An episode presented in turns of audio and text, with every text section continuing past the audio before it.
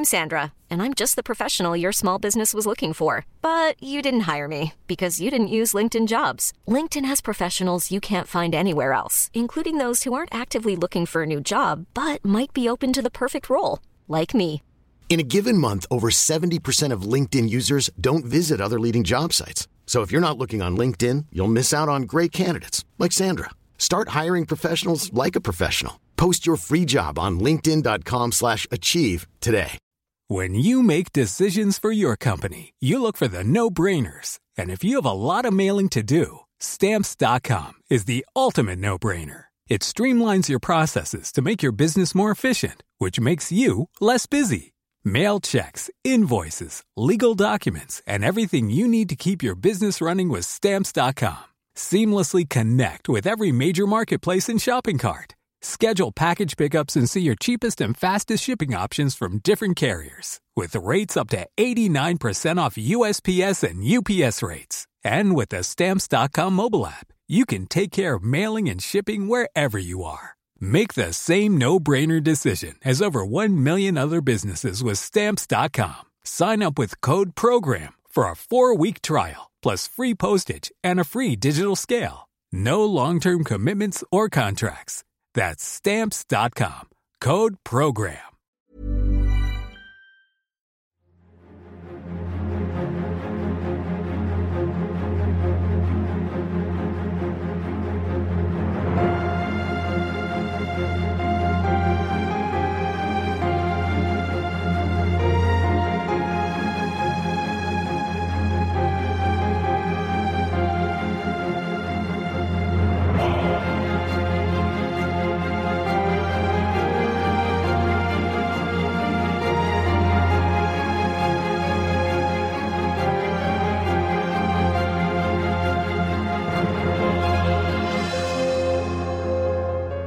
سلام به تمامی همراهان پادکست رخ. من امیر سودبخش هستم و تو هر قسمت از پادکست رخ داستان زندگی آدم‌های تأثیرگذار در تاریخ ایران و جهان رو برای شما روایت می‌کنم. شما به اولین قسمت از اپیزود 3 قسمتی کوروش کبیر، داستان زندگی کوروش هخامنش گوش می‌کنید.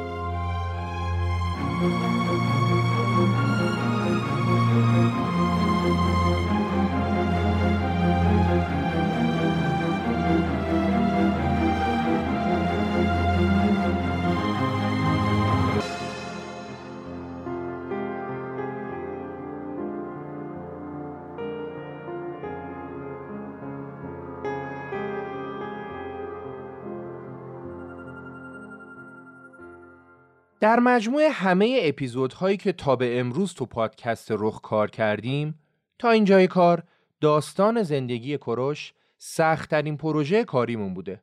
دلیل اصلیش هم اینه که از زمان پادشاهی کوروش نوشته ها و کتیبه های زیادی باقی نمونده و همه محققا مجبورن به کتاب های مورخای یونانی مثل هرودوت و گزنفون بسنده کنن. و خب این مورخا اول این که همه واقعیت‌ها رو نگفتن، حالا یا عمدن یا سهواً. دوم این که در روایت اتفاقات تاریخی اونا جوری افسانه و واقعیت رو با هم قاطی کردن که بعضی وقتا تشخیص این دو از هم خیلی سخت میشه. و تازه در بعضی موارد هم روایات مورخین با هم خیلی اختلاف داره و این موضوع کار رو سخت‌تر هم میکنه. شاید اگه کوروش مثل داریوش سنگ نوشته‌ای شبیه بیستون داشت و کلاً اهل نوشتن بود، الان ما تصویر واقعی تری از زندگی کوروش و دنیای زمان اون داشتیم. ولی افسوس که اینطور نبوده. راستشو بخواید به دلیل اینکه منابع خیلی روشن نبودن، اصلا من قصد نداشتم که زندگی کوروش رو کار کنم. ولی درخواست‌های شنونده‌های رخ در مورد کوروش اونقدر زیاد بود که منم تسلیم شدم و با دقت و وسواس زیاد رفتم سراغ داستان زندگی کوروش و سعی کردم در خصوص هر موضوع روایت معتبرتر رو برای شما بازگو کنم تا شما خیلی درگیر روایت‌های مختلف نشید و البته هر جایی هم که لازم بوده به روایات دیگه اشاره‌ای کردم. اینم اضافه کنم که من خودم رو اصولاً آدم ملیگرا و ناسیونالیستی نمیدونم و اعتقادی به مرزهای جغرافیایی که آدم‌ها ساختن ندارم و همچنین اعتقادی به خون پاک آریایی و نژاد اصیل و این جور داستان‌ها هم ندارم و برای همین بدون پیش داوری و تعصب رفتم سراغ داستان زندگی کوروش. جالبه که بدونید تا 200 سال پیش، یعنی تا قبل از زمان فتحعلی‌شاه قاجار، تو سطح جامعه شناخت عوام از کوروش و هخامنشیان بسیار بسیار کم بوده و شاید بهتره بگم اصلا کوروش در میون مردم شناخته شده نبوده. کسی کوروش رو نمیشناخته. ولی خب پیشرفت تکنولوژی و مهمتر از اون کاوش‌های علمی که توی این مدت انجام شد و تعداد زیادی دستنوشته و کتیبه‌ای که به دست اومد منجر شد که تحقیقات هم درباره تمدن‌های باستانی بیشتر بشه و توجهات هم بیشتر معطوف به اون زمان بشه و در نتیجه کلی کتاب و مقاله هم درباره تمدن‌های باستان و هخامنشیان و کوروش چاپ بشه. یه نکته مهم دیگه هم بگم، وقتی قرار شد ما این داستان رو تو پادکست رخ کار کنیم، دیدیم که خیلی از ماها درباره اقوام باستانی ایرانی و غیر ایرانی مثل آریایی‌ها، مادها، آشوری‌ها و بابلی‌ها شاید اطلاعات زیادی نداشته باشیم. احتمالاً اسمشون رو شنیدیم و در کنارش جسته گریخته یه چیزایی هم شنیدیم یا خوندیم، ولی اغلبمون اطلاعات منظم و مدونی درباره‌شون نداریم. حالا نکته مهم اینه که این اقوام ارتباط بسیار تنگاتنگی با داستان زندگی کوروش دارن و راستش اگه ندونیم اینا کی بودن و چی کار کردن، نمیتونیم تصویر درستی از کوروش و زمانه کوروش داشته باشیم. برای همینم من سعی کردم یک بار برای همیشه داستان اقوام باستان رو با زبان پادکست رخ، یعنی ساده و بدون تکلف، براتون روایت کنم. از بین منابع زیادی که درباره اقوام باستان و زندگی کوروش وجود دارن، چیزی که شما قراره بشنوید چکیده 11 منبع مختلفه که امیدوارم از شنیدنش لذت ببرید. آماده باشید که با هم میخوایم بریم سراغ تمدن‌های باستان. میخوایم بریم به 2700 سال پیش و با هم ببینیم دنیا اون زمان چه شکلی بوده. تو ابتدای قصه‌مون قرار من داستان 3 شهر بسیار مهم دوران باستان رو برای شما روایت کنم. داستان 3 شهر تأثیرگذار در قصه ما: نینوا، بابل و اورشلیم. اول بریم به قرن 7 قبل از میلاد، شهر نینوا. نینوا میشه حول و حوش شهر موصل عراق امروزی. نینوا پایتخت امپراتوری بزرگ آشوری‌ها بود. این شهر تقریباً به مدت 50 سال بزرگترین شهر دنیا بود. آشوریان 700 سال قبل از میلاد مسیح بزرگترین امپراتوری مشرق زمین رو داشتن و از کشورگشایی و فتح جاهای جدید سیر نمی شدن. تو عهدنامه پادشاهان آشور اومده بود که یکی از وظایف پادشاه اینه که پادشاه باید مرزهای امپراتوری رو تا میتونه بزرگتر کنه و در نتیجه این ایدئولوژی جهاد و جنگ و فتح سرزمین‌های بیشتر، امپراتوری آشور بزرگ و بزرگتر شده بود. پادشاهان آشور وقتی سرزمینی رو فتح می‌کردن، تمام مردم اون سرزمین رو مجبور به اطاعت مطلق از خودشون می‌کردن و هیچ پست و مقام بالای دولتی هم بهشون نمی‌دادن. توی یکی از کتیبه‌هایی که از اون زمان کشف شده، در مراسم تاجگذاری یکی از پادشاهان آشور بیانیه‌ای خطاب به مردم سرزمین‌های فتح شده اومده که میگه: او شاه و سرور شما خواهد بود. او میتواند فرادست را فرودست و فرودست را فرادست سازد. او میتواند کسی را که سزاوار آن است به مرگ محکوم کند و هر کس را بخواهد ببخشاید. شما به هر چه او بگوید گوش خواهید کرد و هر چه فرمان دهد انجام خواهید داد.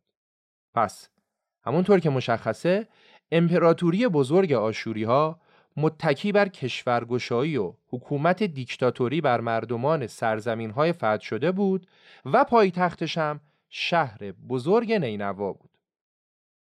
در تمدن آشور پادشاه قبل از هر چیز کاهن بزرگ خدای آشور محسوب میشد و باید هر روز تو معبد قربانی میکرد. پزشک‌ها و غیبگوها و کاهن‌های دیگه هم وظیفه مراقبت از سلامت شاه رو بر عهده داشتن. اونا یه رسمی هم داشتن که اگه یکی از غیبگوها میگفت پادشاه ممکنه که جونش در خطر باشه، میومدن یه بدبخت بیچاره‌ای رو پیدا میکردن، به صورت تصنعی و ساختگی یه مراسم تاجگذاری هم براش میگرفتن و شاهش میکردن. بعد هم بدبخت رو میکشتن تا خطر از جون شاه اصلی دور بشه. در واقع اون بنده خدا بلاگردون شاه میشد و اینطوری بنا به عقیده خودشون اونا مسیر سرنوشت رو عوض میکردن. تمدن دیگه‌ای که در کنار آشوریان بودن، بابلیان نام داشتن. آشوریان و بابلیان دو تمدن بزرگ باستانی بودند که دائم با هم در حال جنگ بودند. بعضی وقتا قدرت دست آشور بود، بعضی وقتا دست بابل. هر کدوم که قوی میشد، اون یکی ساکت نمیشست. حتی اگه زورش هم نمیرسید، یه حرکتی میکرد. تو شروع داستان ما، قدرت مطلق دست آشوری هاست و اونا تا میتونستن بابلی ها رو به هر بهونه‌ای له میکردن. تو فرمان بجامانده از یکی از پادشاهان آشور میخونیم که وقتی بابل رو در محاصره داشت گفته: من این سرزمین را با ویرانه ها خواهم پوشاند، زمین را از اجساد خواهم انباش، چنان که جانوران درنده چنین میکنند. شهرها را به آتش خواهم کشید، همه جا را ویران میکنم و یوغ خود را بر گردن آنها خواهم نهاد و در برابر ایشان به ستایش خدای آشور سرور خود خواهم پرداخت. خب همونطور که مشخصه، آشوریان و بابلیان به شدت با هم کارد و پنیر بودن. آشوریان خدای خودشون رو به نام آشور میپرستیدن و شهری هم به نام خدای خودشون داشتن، شهر آشور. پس امپراتوری آشوریان دو تا شهر مهم داشت، شهر نینوا به عنوان پایتخت و شهر آشور که به نام خدای خودشون نامگذاری کرده بودن و براشون هم مهم بود و هم قابل احترام. از اون طرف هم مهمترین شهر بابلیان خود شهر بابل بود. بابل تقریبا میشه هلوهوش بغداد امروزی. در زمان داستان ما بابل زیر سایه حکومت امپراتوری بزرگ آشوریان بود. بابلیان جزو اقوام بزرگ و مشهوری بودند و خدای خودشون به اسم مردوک رو میپرستیدند. بابلی‌ها مدت زیادی در امپراتوری آشور برای خودشون نیمچه استقلالی داشتند تا اینکه پادشاه بزرگ آشوریان به نام سناخریب به بابل حمله کرد و شهر رو به یک ویرانه تبدیل کرد. خودش خبر حملش رو اینطوری توصیف میکنه که میگه: شهر و معابد را پی تا بام در هم کوبیدم، ویران کردم و با آتش سوزاندم. دیوار، بارو و حصار نمازخانه های خدایان و هرمهای آجوری و گلی را در هم کوبیدم. این لشکرکشی سناخریب به بابل رو یادتون باشه، بعداً باش کار داریم. سناخریب بعد از فتح بابل با توجه به اینکه مصری ها و اسرائیلی ها رابطه نزدیکی با بابلیا داشتن، رفت سراغ اونا و اول مصر رو نشون سر جاش و خیلی راحت مصر رو گرفت. بعد رفت سراغ اورشلیم که از مصر خیلی هم ضعیف‌تر بود. خب سومین شهری که قرار بود ازش صحبت کنیم همین اورشلیمه، پایتخت قوم یهود که ساکنینش هم به تبع اسرائیلی ها بودن. فتح اورشلیم برای سناخریب به ظاهر از آب خوردن هم آسون‌تر بود. اصلا اورشلیم سپاه بزرگی نداشت که بخواد جلوی ارتش بزرگ آشوریان ایستادگی کنه. برای همینم سناخریب با خیال راحت به سمت اورشلیم حرکت کرد. شب نزدیکی‌های اورشلیم اردو زد و بدون کوچکترین استرسی و بدون اینکه نگران هیچ چیزی باشه رفت خوابید که فردا به راحتی اورشلیم رو فتح کنه. اینجای داستان رو اگه بخوایم از زبون تورات بشنویم، اینجوری نوشته شده که میگه: در همان شب فرشته خداوند به اردوی آشوریان نازل شد و 180,000 مرد از ایران را کشت و سناخریب پادشاه آشوریان با بلند شدن از خواب این همه مرده را دید و بیدرنگ تصمیم گرفت بازگردد. این تعریف تورات از شب قبل از حمله است که گفته فرشته ها اومدن و سربازا رو کشتن. حالا هرودوت 2 قرن بعد ماجرای اون شب و اینطوری تعریف میکنه که میگه هزاران موش صحرایی شبانه بر اردوگاه اجانب حمله بردن و ترکش، زه کمان و دسته چرمی سپرهای آنها را جویدند. از این رو چون دیگر سربازان اسلحه‌ای نداشتند، عقب نشینی کردند و تلفات زیادی هم دادند. این هم حکایت هرودوته. در هر صورت چیزی که مشخصه اینه که بنا به دلایل غیر معقولی سناخریب در آستانه یک پیروزی راحت و بدون دردسر عقب نشینی میکنه و سرفکنده برمیگرده به نینوا و چند وقت بعد هم به دست 2 تا از پسرهای خودش، همونایی که تو همین جنگ مصر و اورشلیم هم در کنارش بودن، به قتل میرسه. اینم اضافه کنم که ما تو داستانمون زیاد سراغ کتاب مقدس و تورات میریم، چون تو کتاب مقدس به جزئیات به این وقایع و داستانهایی که میخوایم جلوتر بگیم اشاره شده و میتونه یکی از رفرنس ها باشه. حالا فرق بین کتاب مقدس و تورات و عهد عتیق و عهد جدید رو توی یه پست تو صفحات مجازی پادکست رخ کاملا توضیح دادم و اینجا بهش ورود نمی کنیم که داستانمون طولانی نشه.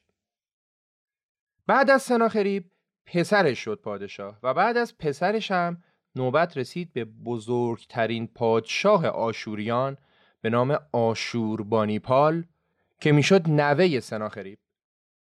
آشوربانیپال موقعی که سر کار اومد، بابلیان طبق معمول شروع کرده بودن به شورش.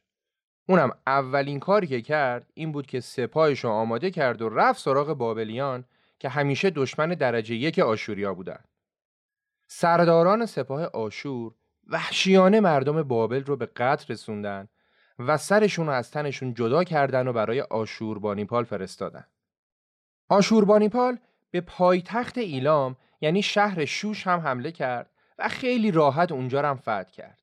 ایلامی‌ها یکی از تمدن‌های بزرگ و معروفی بودن که بعد از حمله آشوربانیپال دیگه هیچ وقت ایلام سابق نشدن، یا بهتر بگم کاملا نابود شدن. البته باید اینو بدونید که ایلامی‌ها یه زمانی قبل از آشوریان برای خودشون کسی بودن و امپراتوری بزرگی داشتن، ولی به مرور زمان ضعیف و ضعیف‌تر شده بودن. چند تا نکته کوتاه و جالبم درباره ایلامی‌ها بگم. اونا مرده هاشون رو با هدایا دفن می‌کردن تا اون هدایا تو دنیای دیگه به کارشون بیاد. سمبل تمدن ایلامی‌ها مار بود و اونا به مار خیلی احترام می‌ذاشتن. ایلامی‌ها خدایان مذکر و مؤنث زیادی هم داشتن که 37 تاشون تا الان شناخته شدن. اونا برای خدایانشون معابد بزرگ و زیبایی هم می‌ساختن که بهشون میگفتن زیگورات و معروفترین زیگورات بجامانده از زمان ایلامی ها هم معبد چغازنبیل تو استان خوزستانه. چغازنبیل به معنی تپه سبدی شکل. چغازنبیل نزدیک شهر شوش تو استان خوزستانه و اگه گذرتون اونور افتاد حتما برید ببینیدش. البته که واقعا بهش هم کم لطفی شده. این معبد از لحاظ قدمت از تخت جمشید هم تقریباً 700 سالی قدیمی تره. چغازنبیل یک بنای 5 طبقه با 52 متر ارتفاع بوده که الان 2.5 طبقهش باقی مونده. مساحتش هم 2 برابر یه زمین فوتباله. ایلامی ها این معبد رو برای ستایش خدایی به نام اینشوشیناگ، خدای نگهدارنده شوش، ساختن و به اون تقدیمش کردن. چغازنبیل قدیمی ترین اثر ملی ثبت شده ایران و قدیمی ترین ساختمون مذهبی شناخته شده در ایرانه و همچنین تصفیه خونه آبش در نوع خودش قدیمی ترین تصفیه خونه آب دنیا شناخته میشه.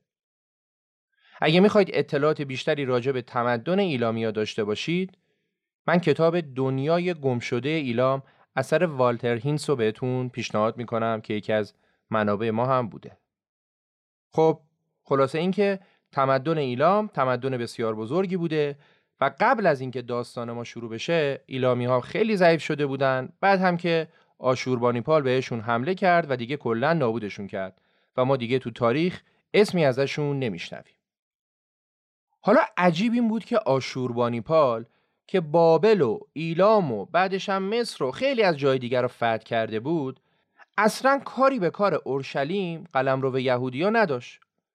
یهودیا مطیع حکومت آشوریا بودن و برای همینم آشوربانیپال کاری به کارشون نداشت. در هر صورت عصر این پادشاه اوج عظمت و بزرگی امپراتوری آشوریان بود. نینوا در نقش پایتختی غیر قابل نفوذ و دست نیافتنی و انگار پایتخت جهان بود و آشوربانیپال هم امپراتور جهان شرق بود. حالا این آقای آشوربانیپال در کنار تمام لشکرکشی ها و خونریزی هایی که کرده، یه حرکت فرهنگی خیلی بزرگ و موندگاری هم کرد. اونم این که ایشون اولین کتابخونه بزرگ زمان باستان رو در نینوا تأسیس کرد. تو این کتابخونه حدود 30,000 الواح و متون نوشته شده به خط میخی نگهداری می شدن که پادشاه با زحمت و هزینه بسیار زیادی تونسته بود اونا رو از سراسر قلمرو بزرگ خودش جمع کنه. گویا دلیل این کارش هم این بوده که ایشون علاقه زیادی به خوندن و تحقیق داشته و برای همینم این کتابخونه رو تأسیس کرده. بعضی از اسناد و لوح‌های کتابخونه‌اش تا امروز هم باقی مونده و به شناخت ما از تاریخ اون زمان خیلی کمک کرده. یه موضوع خیلی جالب دیگه که من بهش برخوردم، واقعا حیفم میاد که داستانش رو بهتون نگم، ارتباط داستان یونس پیامبر و آشوریانه. یونس پیامبر و قوم آشور. خیلی کوتاه داستانش رو براتون بگم. داستان یونس پیامبر و زندگیش در شکم ماهی رو همتون شنیدید دیگه که تو تورات و انجیل و قرآن هم اومده. ولی احتمالاً خیلی ها نمیدونن چی شد که یونس رفت تو شکم ماهی. داستانی که تورات تعریف میکنه اینه که یونس از جانب خدا مأموریت پیدا میکنه که بره به نینوا، پایتخت آشوریان، و مردم اونجا رو به سوی خدا هدایت کنه، بهشون بگه که انقدر کارای بد نکنن. اما یونس این کارو نمیکنه و فرمان خدا رو اجابت نمیکنه. دلیلش هم این بوده که چون اهالی اونجا دشمن اسرائیلیا بودن، یونس توقع داشت خدا اونا رو مجازات کنه و از بین ببره، نه اینکه اونو بفرسته که به راه راست هدایتشون کنه. بنابراین یونس به جای رفتن به نینوا سوار یک کشتی میشه و میره به سمت یه شهر دیگه. ولی بین راه دریا طوفانی میشه و کشتی در حال غرق شدن بوده. ملوانا میگن آقا این خشم خداست که داره این بلا سر ما میاد. حتما یکی از ما یک کاری کرده که خدا قهرش گرفته و این بلا رو داره سر ما میاره. اونا تصمیم میگیرن قرعه کشی کنن ببینن چه کسی باعث شده که خدا همچین بلایی سرشون بیاره. خب قرعه میفته به نام یونس و اونم اعتراف میکنه و ماجرای فرمان خدا رو برای ملوانا تعریف میکنه. ملوانا هم تصمیم میگیرن یونس رو بندازن تو دریا تا از خشم خدا در امان بمونن و این کارو میکنن. بعد به فرمان خدا یه ماهی بزرگ میاد و یونس رو میبلعه و یونس 3 روز و 3 شب تو دل ماهی زنده میمونه. بعد که از کارش پشیمون میشه و از خدا اون تو طلب بخشش میکنه، خدا به ماهی فرمان میده که یونس رو بنداز تو ساحل که بره مأموریتش انجام بده و همین اتفاق هم میفته و حالا الباقی ماجرا که دیگه ما کاری بهش نداریم. فقط میخواستم ارتباط جالب داستان یونس رو با آشوریا بدونید. یه چیز جالب دیگه هم اینه که چند تا از انبیای بنی اسرائیل هم هی وعده و وعید میدادن که خدا گفته آشوریان به زودی نابود میشن، به زودی از بین میرن، ولی پیشگویی هیچ کدومشون تو زمان خودش درست از آب در نمیومده و آشوریان هر روز قوی و قوی تر می شدن. قدرت و عظمت آشوریان در اون زمان به حدی رسیده بود که هیچ کس فکر نمی کرد روزی ممکنه این امپراتوری از هم بپاشه. ولی همه می دونیم دیگه آشوریان هم مثل هر حکومت دیگه‌ای تو جهان یه تاریخ شروع دارن، یه تاریخ پایان و هیچ قدرتی در جهان پایدار نبوده و نیست و آشوریان هم از این قاعده مستثنا نبودن. اما بریم ببینیم امپراتوری آشور چطور سقوط میکنه.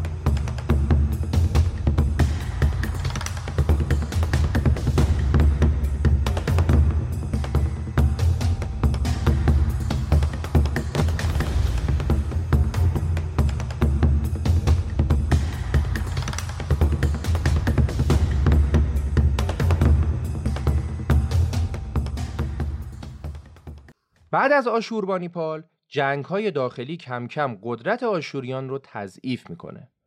با ضعیف شدن آشوریان، طبق معمول این پادشاه بابل بود که احساس کرد الان وقتشه که دیگه از زیر پرچم نینوا خارج بشن. ولی خب میدونست که تنهایی زورش حتی به آشوریان ضعیف شده هم نمیرسه. پس بنابراین دست به دامان پادشاه مادها شد. پادشاه مادها جناب آقای هوخشتره. درباره مادها جلوتر مفصل صحبت میکنیم.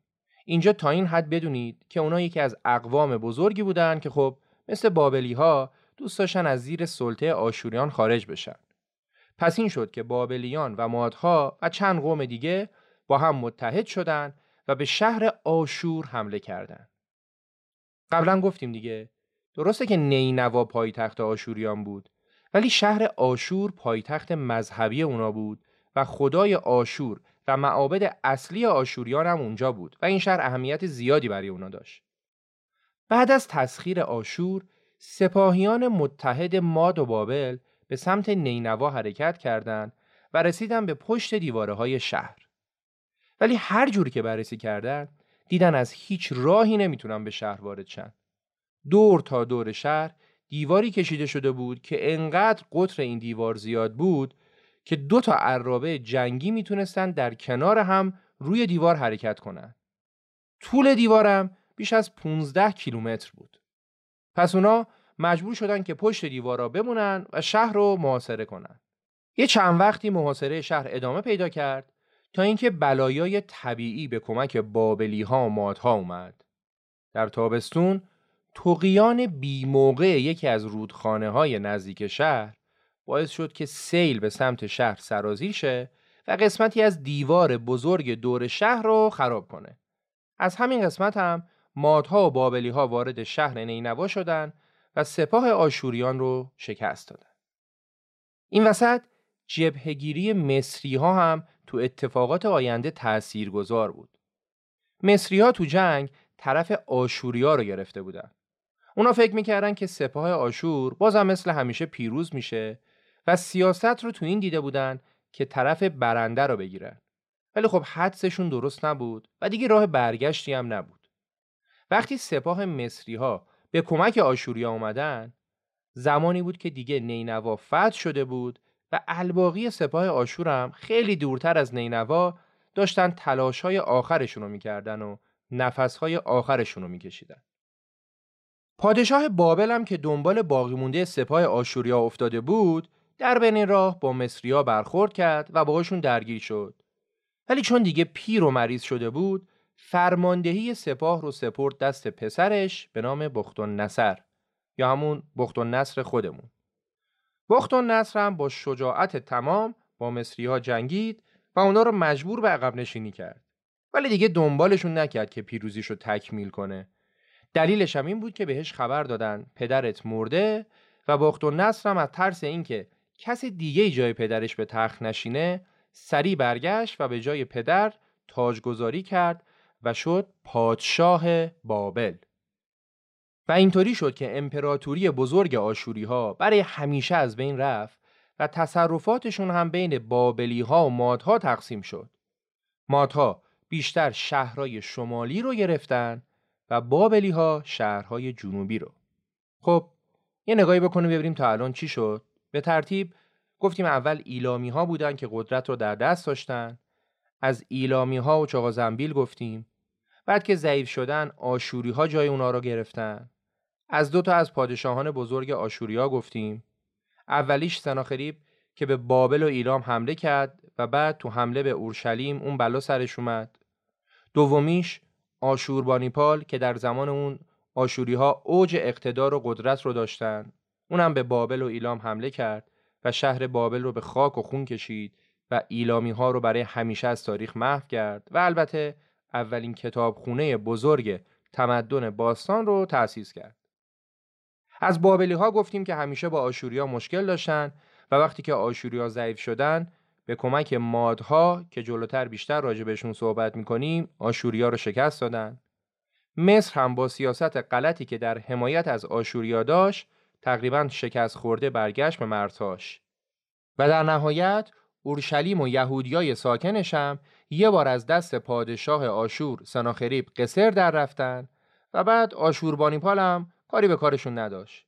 ولی با این حال یهودیا از شکست آشوری‌ها خیلی خوشحال شدند، چون در مجموع اصلاً رابطه خوبی با آشوری‌ها نداشتند. الانم نیمی از قدرت افتاده دست بابلی‌ها و پادشاهشون بخت‌النصر و نیمی از قدرت هم افتاده دست مادها و پادشاهشون هوخشتره که ایشون میشه جد مادری کوروش، قهرمان داستان ما. این تا اینجای کار. از اینجا به بعد دیگه نه ایلامی ها وجود دارن و نه آشوری ها. قدرت دست بابلی ها و ماد هاست که حالا میخوایم داستان هر کدوم رو جدا براتون تعریف کنیم.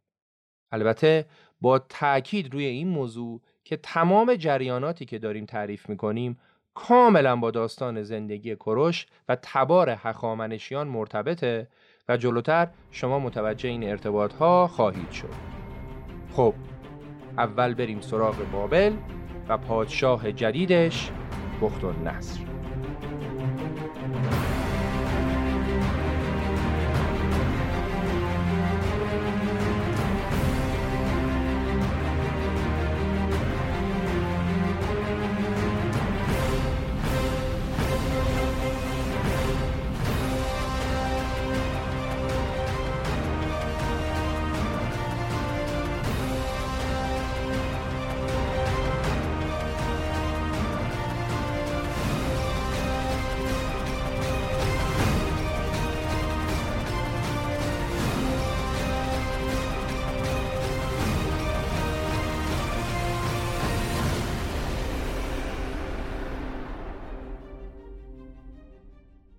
بخت‌النصر بعد از تاجگذاری میخواست شکوه گذشته بابل رو به این شهر برگردونه و بابل رو تبدیل به یک پایتخت بزرگ و افسانه‌ای بکنه.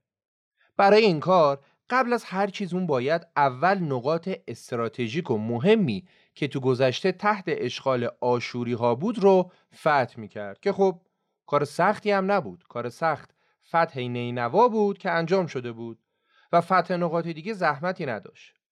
از اون طرف هم مادها و پادشاهشون یعنی هوخشتره اونا هم بیکار نبودن.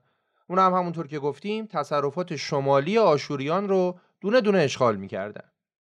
حالا برای اینکه بابلی ها و مادها با هم دوست بمونن و به جون هم نیفتن، هوخشتره دخترش آمیتیس رو به همسری بخت‌النصر درآورد. البته بعضی منابع هم میگن آمیتیس دخترش نبوده و نوه‌ش بوده، ولی احتمال قوی تر اینه که دخترش بوده باشه. حالا هرچی که بود نتیجه این میشه که بخت‌النصر یه دل نه 100 دل عاشق و شیدای آمیتیس خانوم میشه. ولی این وسط یه مشکلی هم بود. آمیتیس خانوم زیبا از سرزمین سرسبز و پر از دار و درخت اجدادیش اومده بود به بابل که آب و هوای خشکی داشت و خبری از دار و درخت و سرسبزی نبود و به خاطر همین تغییر آب و هوا و روحیه لطیفی که عروس خانم داشت اصلا بنده خدا مریض شد. ولی خب جای نگرانی نبود. داماد که پادشاه باشه و عاشق همسرش هم باشه میتونه هر کاری بکنه. بخت‌النصر تصمیم گرفت برای همسرش آمیتیس تو آب و هوای خشک بابل باغ درست کنه. بله باغ. برای همینم اون باغ‌های معلق بابل رو برای آمیتیس ساخت و این کارش اونقدر عجیب غریب بود که باغ‌های معلق بابل برای همیشه یکی از عجایب 7 گانه تاریخ جهان شد. البته باغ معلق شاید ترجمه اشتباهی بوده و در اصل تراس و بالکن‌های طبقاتی به هم متصلی بوده که ستون‌های این تراس‌ها هم با گل و گیاه پوشیده شده بودند و از دور که نگاه می‌کردی انگار یه باغ چند طبقه معلق می‌دیدی. تجهیزات پیچیده و شیوه آبیاری و کاشت و نگهداری گل‌ها تو اون آب و هوا هم که مشخصه خیلی عجیب بوده که خب اگه اینطور نبود جزو عجایب 7 گانه جهان نمی‌شد. خب بخت‌النصر تاجگذاری که کرد، ازدواج هم کرد، فتوحاتی هم که داشت و نوبتی هم باشه، نوبت به تعیین تکلیف یهودی های اورشلیم بود. برای همینم اون با سپاهش رفت به سمت اورشلیم و بدون هیچ مقاومتی وارد شهر شد و پادشاه اورشلیم هم شهر رو دو دستی تقدیمش کرد. بختالنصر هم کلی طلا و جامهای زرین و ظروف مقدس رو از معابد اورشلیم به غنیمت برداشت و برای اینکه مطمئن باشه اورشلیم زیر فرمان بابل میمونه و شورشی نمیکنه، 4 نفر از جوانهای خانواده های بزرگ اورشلیم هم با خودش آورد به بابل. این کارش اون زمان مرسوم بود و معمولاً پادشاهی که تو جنگ پیروز میشد این کارو میکرد. البته این افراد به عنوان برده و اسیر نمی اومدن. اونا رو می آوردن که گروگان باشن و همشهریاشون دیگه قصد شورش نکنن و بهشون هم میرسیدن. در کنار مردم دیگه اونا هم زندگیشون رو میکردن. یکی از این 4 نفر دانیال نبی بود که الان مقبرش تو شهر باستانی و زیبای شوش تو استان خوزستانه و به همین خاطر هم به شهر شوش دانیال هم میگن. این نکته هم باید بگم که با وجود اینکه دانیال جزو یهودی‌های مورد احترام بوده و اسمی ازش در قرآن هم نیامده، ولی بخش زیادی از مسلمان‌های منطقه اونو به عنوان پیامبر قبول دارن و مقبرش تو شوش مورد احترام مردمه. دانیال تو دربار بختالنصر خواب‌های پادشاه رو تعبیر میکنه و جایگاه ویژه‌ای تو دربار پیدا میکنه و البته همیشه هم به عنوان یک یهودی که تمام مناسک و مراسم یهودیان هم به جا می آورده زندگی می کرده. کتاب مقدس حتی داستانی رو از دانیال تعریف میکنه که تو دربار بختالنصر بدون اینکه بختالنصر خوابش رو برای دانیال تعریف کرده باشه، دانیال تونسته که هم به بختالنصر بگه که چه خوابی دیده و همین که خوابش هم تعبیر کنه، که حالا داستانش رو جزء موارد تکمیلی اپیزود تو صفحات اینستا و تلگرام براتون میذاره. بعد از فتح اورشلیم بخشی از سپاه بختالنصر رفت به جنگ مصر، ولی نتونست مصری‌ها رو شکست بده و رفت سمت یمن. اونجا هم نتونست خیلی توفیق داشته باشه و برگشت. خبر عقب نشینی سپاه بابل که به گوش یهودی‌های اورشلیم رسید، اونا گفتن که خب اگه اینجوریه ما هم دیگه به پادشاه بابل خراج نمیدیم، مالیات نمیدیم.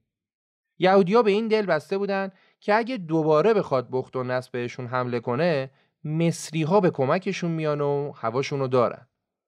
بختالنصر که خبر سرکشی یهودی‌ها رو شنید، معطل نکرد و در حالی که از حمله قبلیش به اورشلیم فقط 3 سال گذشته بود، دوباره سپاهش رو برای فتح اورشلیم فرستاد اونجا و پشت دروازه‌های شهر اردو زد. سناخریب رو یادتونه دیگه، همینجا اردو زده بود و با خیال راحت خوابیده بود، ولی چه بلایی سرش اومد. آیا این بار هم قرار بود همین بلا سر سپاه بختالنصر هم بیاد؟ جواب منفیه. این بار نه فیض الهی در کار بود و نه حتی حمایت مصر از اورشلیم. سپاه بابل به شهر حمله کرد و پادشاه اورشلیم به دست بختالنصر کشته شد. حالا چیزی که خیلی جالبه اینه که خود یهودی‌ها خیلی دل خوشی از پادشاهشون نداشتن. حتی پیامبرشون هم گفته بود ای ملت، خدا دستور داده از بابلیان و بختالنصر اطاعت کنید و باید این کار رو بکنید. ولی پادشاه زیر بار اطاعت نرفت و عاقبت هم کشته شد. برای همینم بعضی از یهودی‌ها اصلا بختالنصر رو فرستاده خدا می‌دونستن که بیاد و شر پادشاه و از سرشون کم کنه. بختالنصر بعد از این پیروزی این بار به بردن 4 نفر از جوانهای اورشلیم قناعت نکرد. اون دستور داد این بار بیش از 3000 مرد از بهترین مردان یهود رو با قل و زنجیر با خودشون ببرن بابل. یهودی‌ها هم خیلی مقاومتی نشون ندادن، یا اینکه بهتره بگیم زورشون نمیرسید که مقاومتی نشون بدن.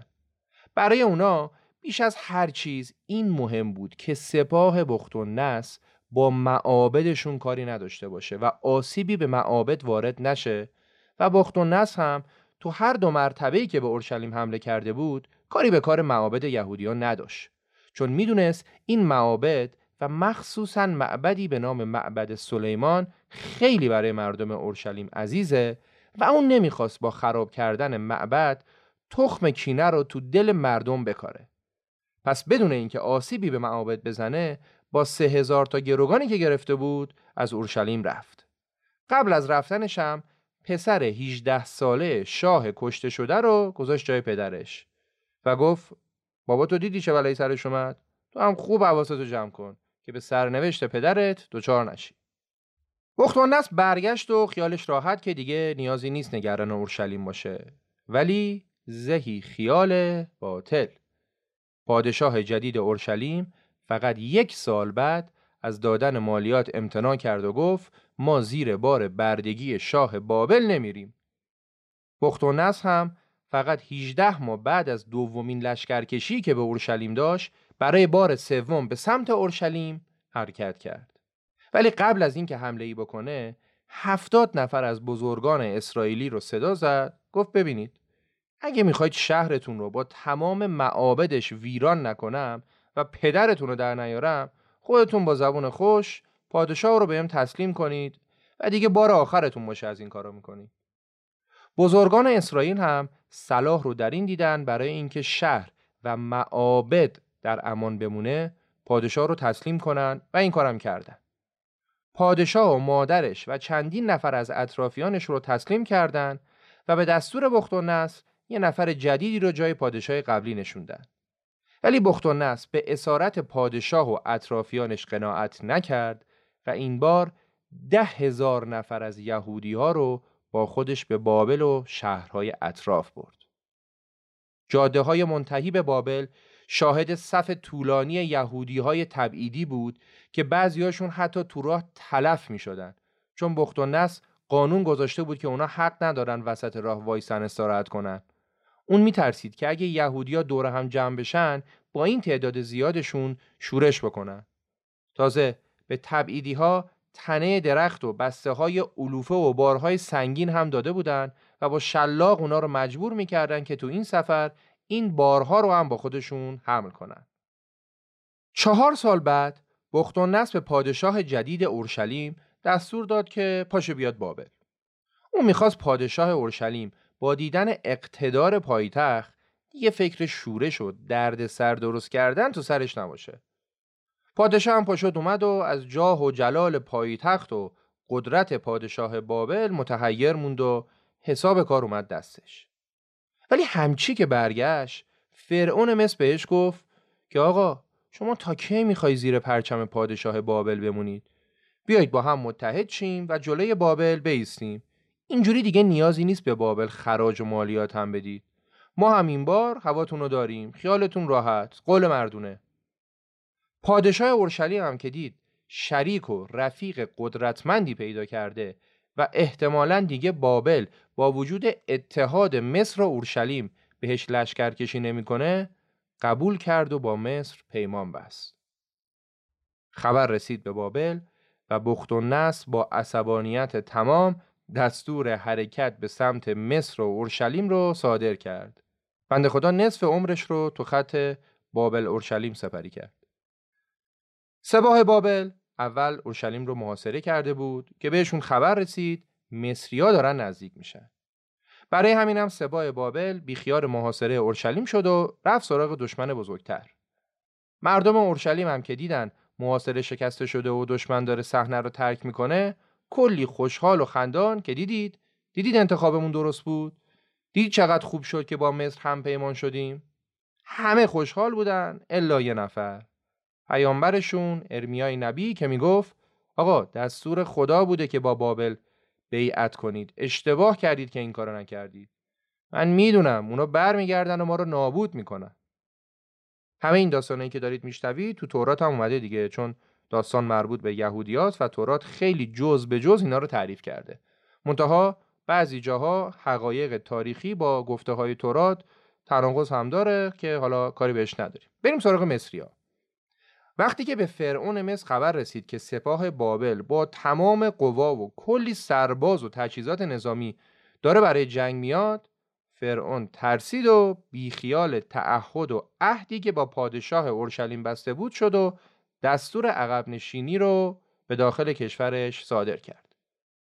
بابلی ها هم که نمیخواستن الکی کشته بدن، وقتی دیدن مصری ها عقب نشینی کردن دنبالشون راه نیفتادن و دوباره اومدن سر وقت اورشلیم و روز از نو روزی از نو. اورشلیم 18 ماه محاصره شد. یهودی‌ها دیگه نه به مصری‌ها امیدی داشتن و نه به بلایای طبیعی و غیر طبیعی. در نهایت سپاه بابل تونست از دروازه‌های شهر بگذره و وارد اورشلیم بشه.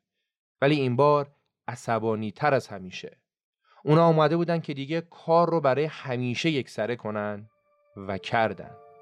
کاری رو که تو 3 حمله قبلی انجام نداده بودن و کردن. کاری رو که بخت و نصر اکراه داشت که انجامش بده رو کردن. سپاهیان بابل معبد سلیمان رو به آتش کشیدن. مقدسترین مقام قوم یهود رو سوزوندن. اورشلیم رو ویران کردن. بچه‌های شاه رو جلوی چشمش به قتل رسوندن. چشم‌های شاه رو از حدقه درآوردن و شاه نیمه جون نابینا رو با قل و زنجیر با خودشون بردن. بعضی از مردم اورشلیم با توجه به این حجم ویرانی و کشت و کشتار به تبعید خودخواسته اومدن و به بابل و اطراف بابل رفتن. همه چیز نابود شد. همه چیز. ولی شاید دردناکتر از هر چیزی برای قوم یهود به آتش کشیده شدن معبد سلیمان.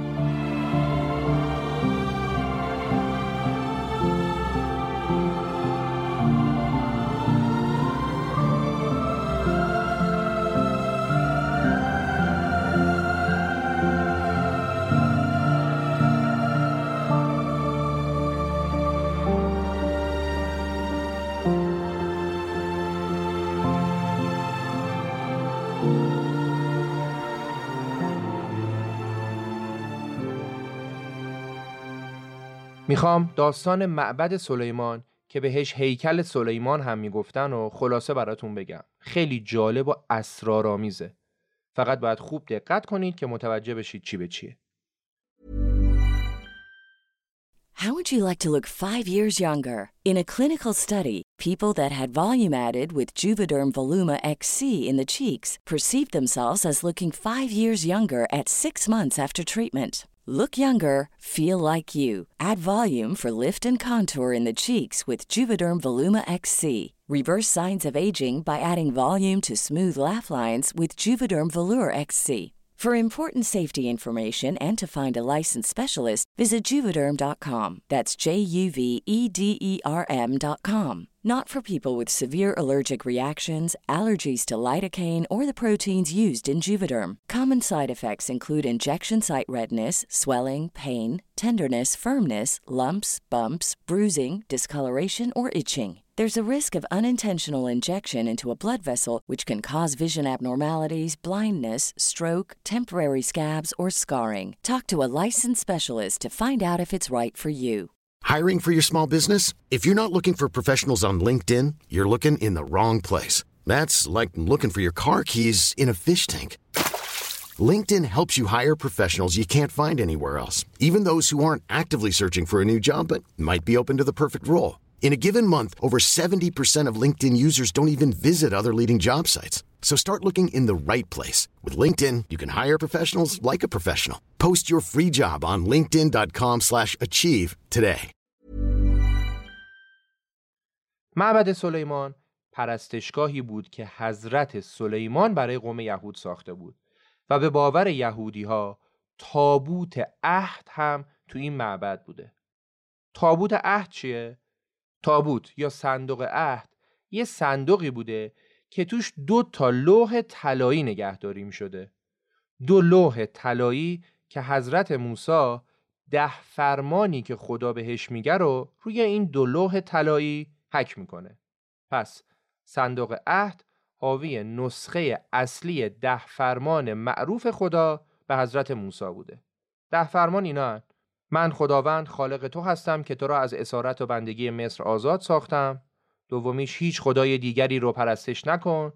از اسم خدا سوء استفاده نکن. حالا به ترتیب روز شنبه رو به عنوان روز مقدس در نظر بگیر.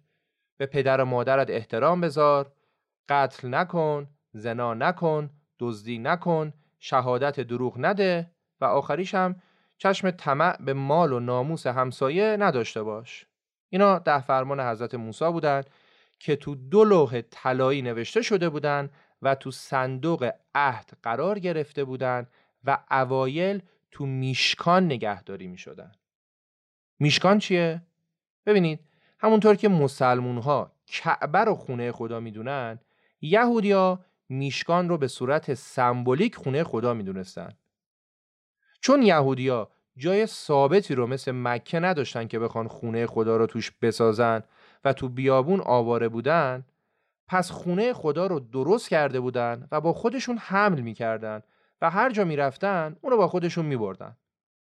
طبق گفته های تورات، طرز ساخت این خونه هم که بهش میشکان می گفتن از جانب خدا به حضرت موسی وحی شده بود. حالا بعضی هم میگن میشکان شبیه به چادر عشایری امروزه بوده و وقتی یهودیا جای اتراق میکردن اون رو علمش میکردن و صندوق عهد رو میذاشتن توش. بعد هم موقع حرکت جمعش میکردن و میشکان و صندوق عهد رو با خودشون میبردن به مقصد بعدی. پس میشکان به صورت نمادین خونه خدا بوده و توش تابوت عهد نگهداری میشد. میشکان رو یهودیا با خودشون این ور اونور میبردن. تابوت یا صندوق عهد هم که 2 لوح طلایی بود که حضرت موسی 10 فرمان خدا رو روش نوشته بود. حالا جلوتر که حضرت سلیمان پادشاه قوم یهود میشه و اورشلیم میفته دستش، میاد و پرستشگاه سلیمان یا همون معبد سلیمان رو میسازه و تابوت عهد رو هم در معبد سلیمان نگهداری میکنه.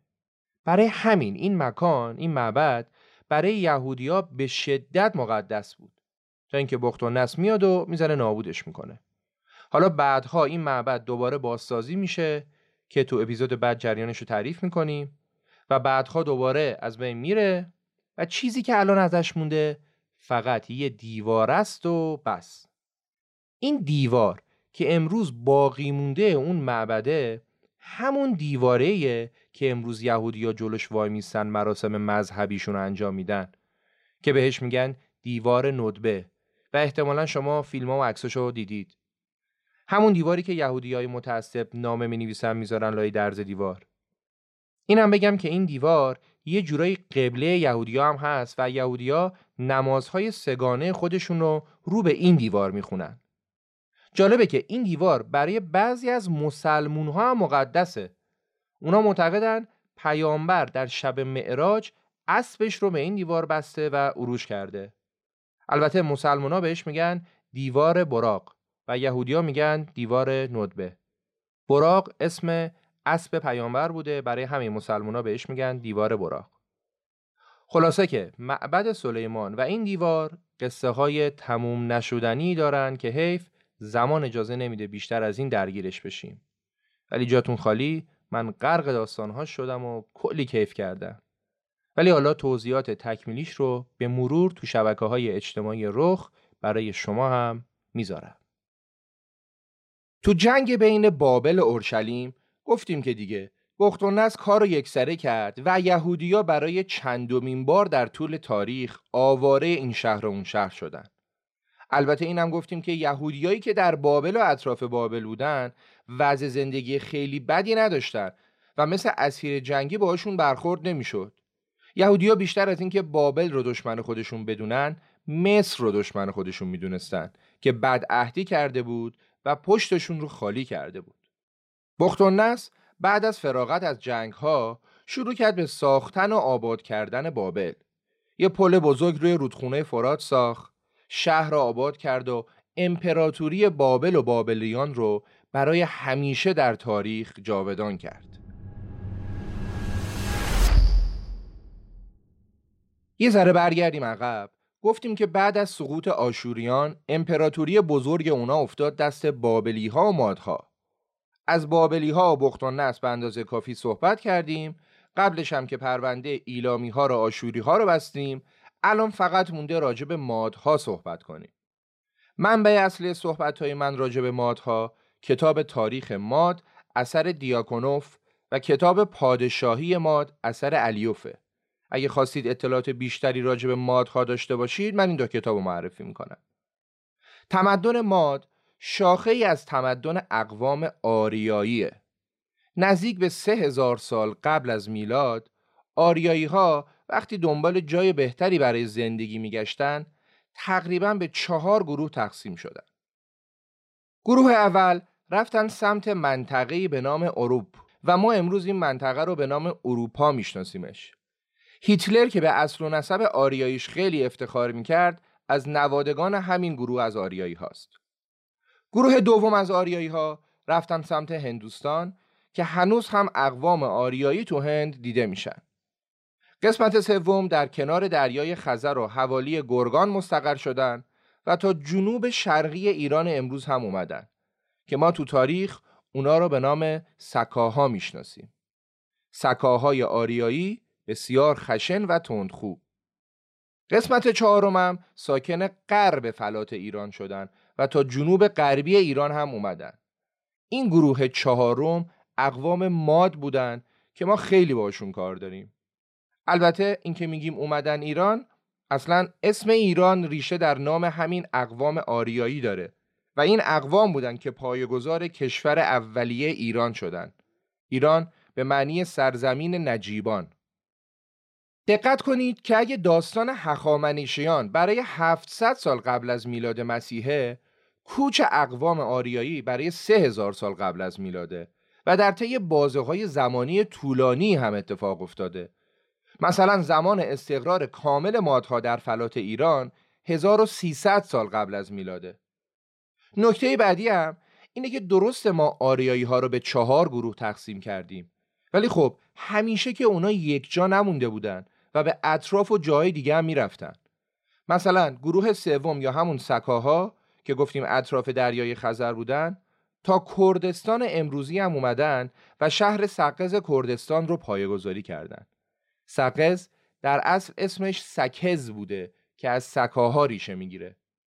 یا طایفه ساکی تو لرستان اصل و ریشه‌شون از همین سکاها بوده و اسمشون از سکاها گرفته شده.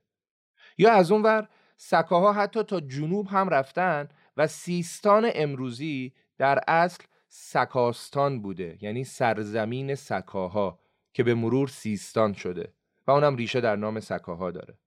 و رستمی که شاهنامه ازش صحبت میکنه هم از همین قوم سکاها بوده.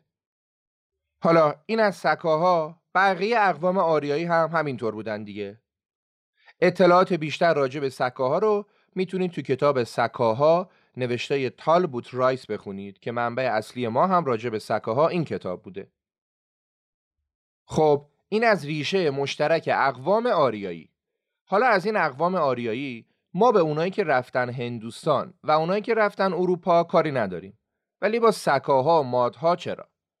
مادها خودشون هم مجموعه ای از اقوام آریایی بودن که کنار هم زندگی میکردن. هر قوم یا قبیله هم رئیس خودشو داشت.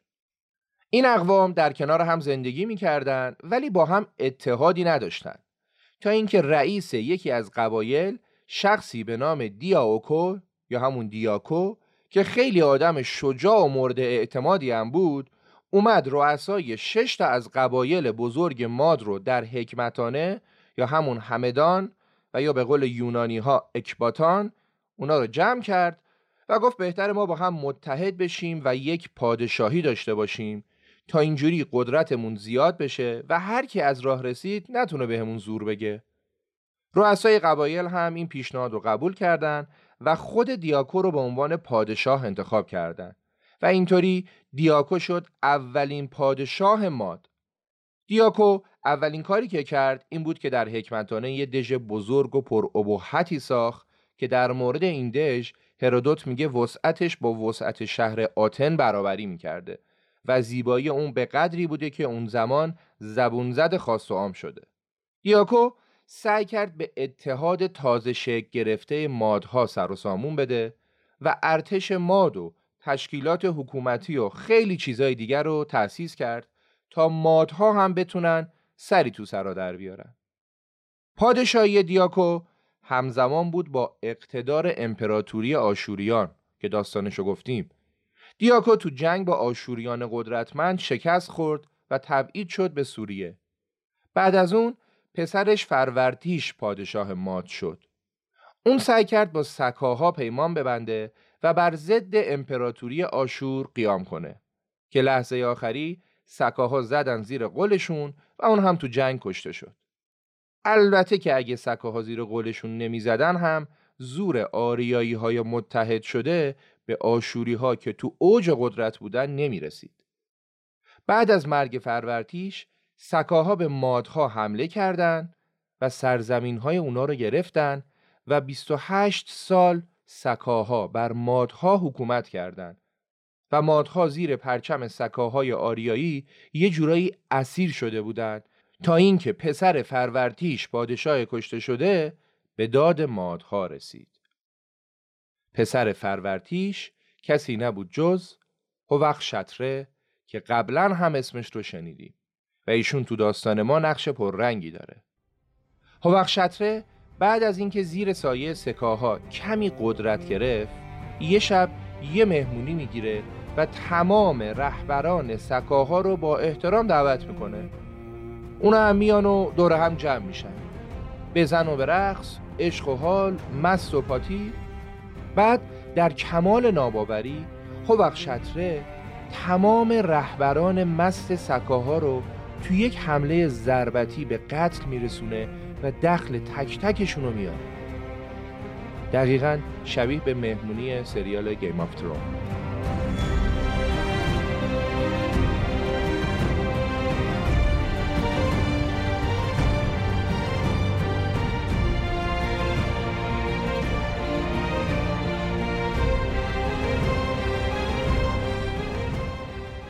با مرگ رهبران سکاها و فرار سربازهای اونا، حکومت مادها میفته دست خودشون و هوخشتره میشه پادشاه مادها که گفتیم هوخشتره با بابلی ها دست به یکی میکنه و دوتایی با هم بر ضد آشوری های ضعیف شده شورش میکنن و آشوریان رو نابود میکنن.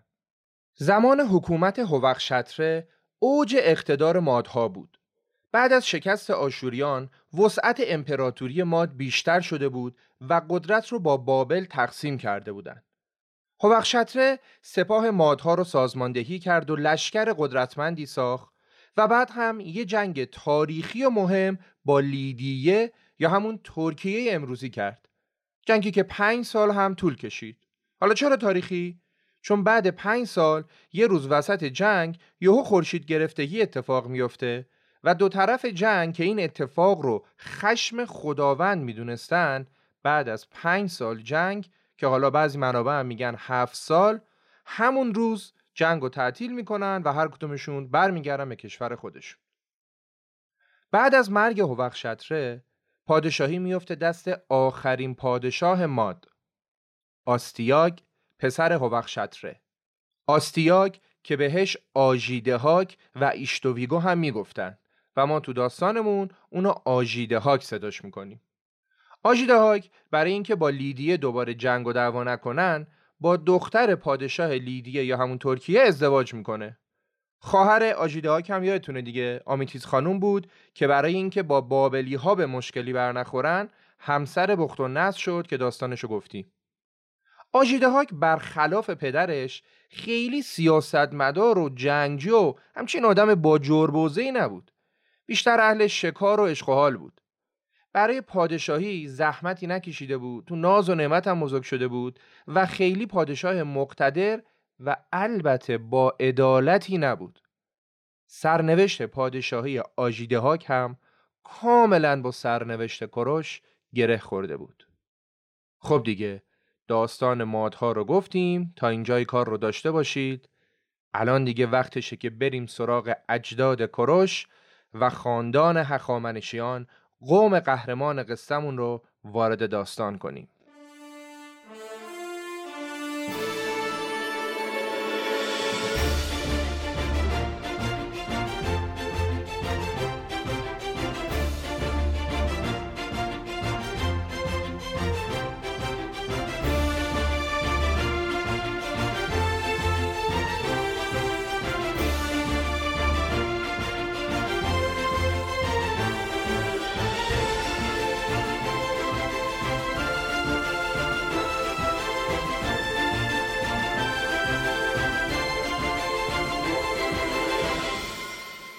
برای تعریف داستان سلسله هخامنشیان باید به منطقه‌ای به نام انشان بریم. طبق گفته ویلدورانت، انشان همون ایزه تو استان خوزستانه. ولی تحقیقات جدیدتر نشون میده که انشان احتمالاً 500 کیلومتر اونورتر تو استان فارس و شهرستان سپیدان بوده. در هر صورت چیزی که مهمه اینه که انشان در ابتدا جزوی از قلمرو ایلامی ها بوده که بعداً اقوام آریایی از جمله قوم پاسارگاد که اجداد کوروش می شدن به اونجا مهاجرت کردن و کم کم دیگه اونجا رو خاک خودشون دونستن. بعضی از منابع میگن قوم پاسارگاد یکی از چندین اقوام قوم ماد بوده. مادها همونطوری که گفتیم از چندین قوم و طایفه تشکیل شده بودن که یکی از این اقوام هم قوم پاسارگاد بوده. ولی بعضی منابع دیگه میگن نه، پاسارگادها خودشون یه قوم آریایی بودن و با مادها ارتباطی نداشتن و یکی از اقوام زیاد آریایی بودن که به حوالی خوزستان کوچ کرده بودن و البته خیلی هم تو داستان ما فرقی نمیکنه. کمی بعد از اینکه پاسارگادها تو انشان مستقر شدن، اونا ضمن حفظ ارتباطشون با ایلامی‌ها و شهر شوش که مرکز ایلامیا بود، تصمیم گرفتن خودشون هم به صورت مستقل به رئیس قبیله خودشون عنوان شاه رو بدن و چون در منطقه آنشان زندگی می‌کردن، به شاهشون شاه آنشان می‌گفتن. پس اینکه بعدها کوروش میگه منم کوروش شاه شهر آنشان، ریشش از اینجا اومده. حالا 700 سال قبل از میلاد پاسارگادها بهترین فرد قبیله خودشون رو به عنوان پادشاه انشان انتخاب کردن، شخصی به نام هخامنش. پس اولین پادشاه آنشان هخامنش بوده. میبینید دیگه پازل اصل و نسب کوروش داره دونه دونه کامل میشه. این آقای هخامنش اگه میخواست اسمش وارد تاریخ بشه، صرف این که رئیس یه قبیله باشه و بهش بگن شاه که خب کافی نبوده، باید حرکتی، افتخاری، کار بزرگی انجام میداده که بتونه اسمش رو به عنوان شاه جاودان کنه. هخامنش همدوره سناخریب پادشاه آشور بود. اوایل اپیزود راجع به سناخریب صحبت کردیم و گفتیم بابل رو فتح کرد و پادشاه بزرگی بود و گفتیم که حمله به بابل رو یادتون باشه، باهاش کار داریم. اینجا باهاش کار داریم. تو حمله بزرگ سناخریب به شهر بابل، قوم هخامنش هم مثل خیلی از اقوام محلی دیگه به کمک بابلی ها رفته بودن. ولی خب دوران اوج آشوری ها بود و حریف آشوریان نشدن. اگه یادتون باشه گفتیم که سناخریب بابل رو فتح کرد و بعد ایلام رو هم به راحتی گرفت. البته اشتباه نکنید تا نوه سناخریب یعنی آشوربانیپال هم بعدها دوباره به مادها و ایلامیا حمله کرد و دیگه کلا ایلامیا رو اون بود که نابود کرد. ولی ما اینجا با حمله سناخریب به بابل و ایلام کار داریم که داستانش هم گفتیم. برای سناخریب شاه آشوریان فتح بابل و بعد شوش و ایلام کافی بود و دیگه نیازی نبود که به خودشون زحمت بدن برن آنشان که بخوان پاسارگاد و شاه آنشان یعنی هخامنش رو شکست بدن و دیگه بیخیال ادامه ماجرا شدن. خود هخامنش هم که بعد از شکست خیلی سر ناسازگاری نداشت و بنده خدا ادعایی هم نداشت. اون کجا و پادشاه بزرگ آشور کجا؟ حقیقت اینه که هخامنش شاه آنشان اصلا تهدیدی برای آشور نبود. رئیس یک قوم بود که حالا مردم اون قوم بهش میگفتن شاه. در اصل به اون معنی شاهی در کار نبوده. ولی همین شجاعت و شرکت در جنگی به این بزرگی برای قوم پاسارگاد و شخص هخامنش افتخار بزرگی بود و آغاز راهی بود که قرار بود به پادشاهی بزرگ هخامنشیان ختم بشه. بعد از هخامنش پسرش چیشپیش به پادشاهی انشان رسید. وقتی چیشپیش پادشاه شد، زمانی بود که بابل توسط پادشاه قدرتمند آشوری‌ها یعنی آشوربانیپال شکست خورده بود. چیشپیش پادشاه باهوشی بود. اون تونست از ضعیف شدن بابلی‌ها و نابود شدن ایلامی‌ها بهترین استفاده رو بکنه و قلمرو هخامنشیان رو کمی بزرگتر کنه.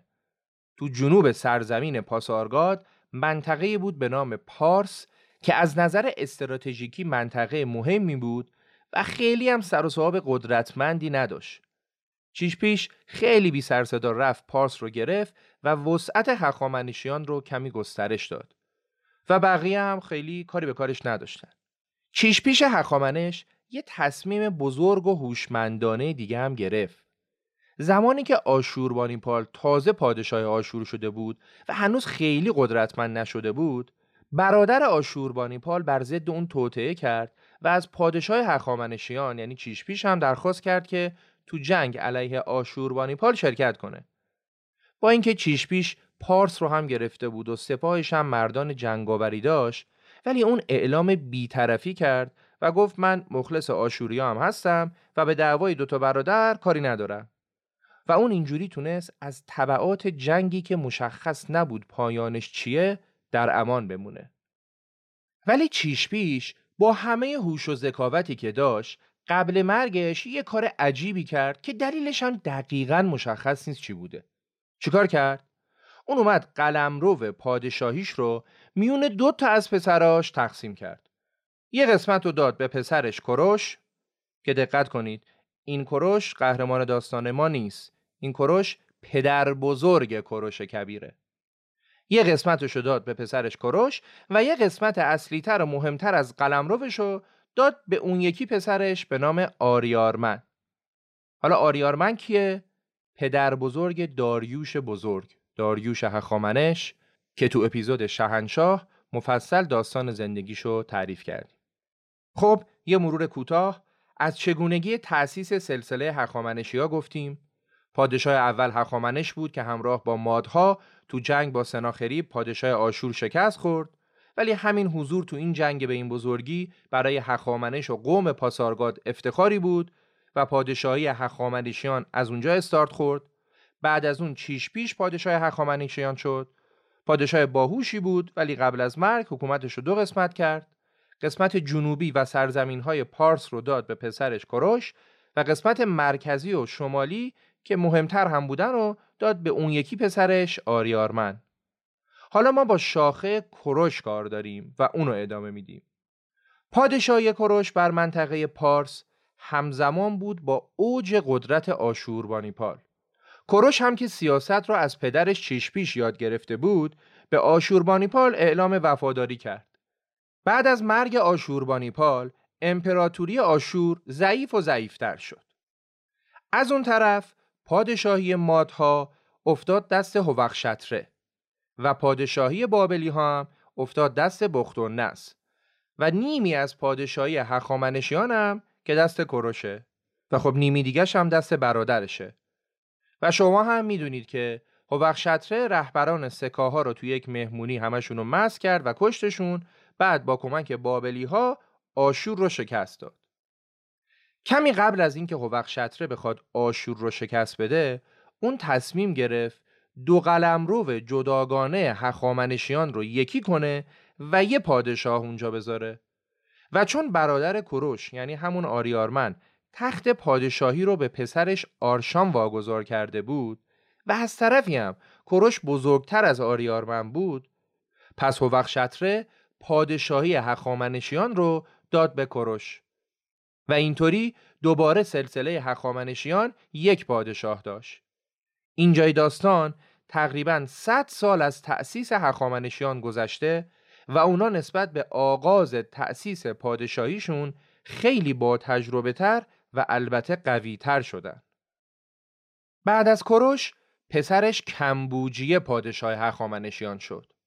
از اون طرف هم بعد از هوخشتره پسرش آژیدهاک پادشاه مادها شده بود. از خصوصیات اخلاقی آژیدهاک قبلتر هم حرف زدیم و گفتیم که بیشتر اهل عشق و حال بود و جنگجو با سیاست خیلی نبود. خوراکش هم این بود که لباسهای فاخر بپوشه و به چشماش سرمه بماله، موهای مصنوعی بزرگ بذاره و گردنبند و دستبند و جواهرات پادشاهیش رو به همه نشون بده. کمبوجیه پادشاه هخامنشیان هم با توجه به افزایش قدرت و وسعت پادشاهیش به سرش زده بود که خودش پادشاهی مادها رو هم به دست بگیره. کمبوجیه خودش رو از آژیدهاک شایسته تر میدید و واقعا هم شایسته تر بود. ولی خب آژیدهاک هرچی که بود پادشاه قوم بزرگ ماد بود و به همین راحتی هم که نمیشد کنارش زد. آژیدهاک بنا به دلایلی که تو اپیزود بعد توضیح میدیم دخترش ماندانا رو به همسری کمبوجیه پادشاه هخامنشیان داد و حاصل ازدواج ماندانا و کمبوجیه شد کوروش قهرمان داستان ما. پس همونطور که متوجه شدید آژیدهاک میشه پدر بزرگ کوروش و هوبخشتره میشه جد مادری کوروش. از طرف پدری هم که کامل اجداد کوروش رو توضیح دادیم. همونطور که گفتیم آژیدهاک خودش با دختر لیدیه یا همون ترکیه ازدواج کرد تا دو دولت ماد و لیدیه با هم در صلح بمونن. خواهرش آمیتیس با بخت‌النصر ازدواج کرد که مادها با بابلی‌ها در صلح بمونن و الان هم دخترش ماندانا با کمبوجیه ازدواج کرده بود که یکی از دلایلش این بود که پارس‌ها یا همون هخامنشیان با مادها و حکومت مرکزی در صلح بمونن.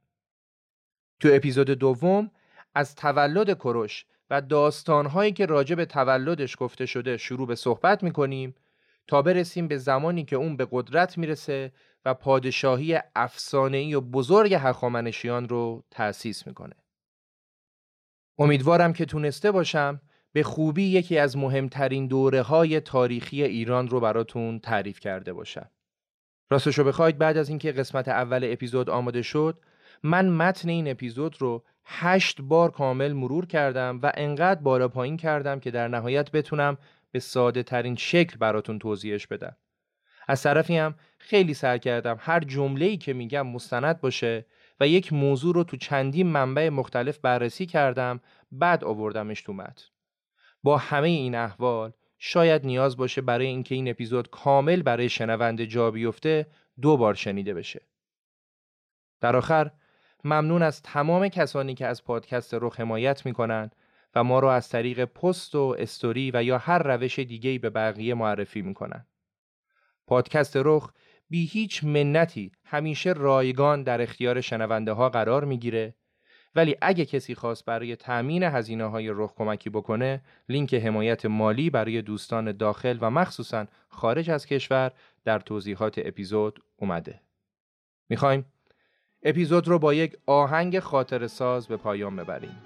تصنیف ایران ای سرای اومد، آهنگساز محمد رضا لطفی بی‌نظیر، شاعر هوشنگ ابتهاج نازنین و خواننده خسرو خوبان استاد محمد رضا شجریان.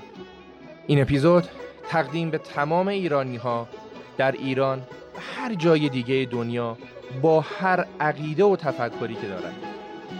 مردمی که انصافاً حقشون این وضعیت نیست، حقشون این وضع زندگی و این جایگاه نیست. به امید فردایی بهتر.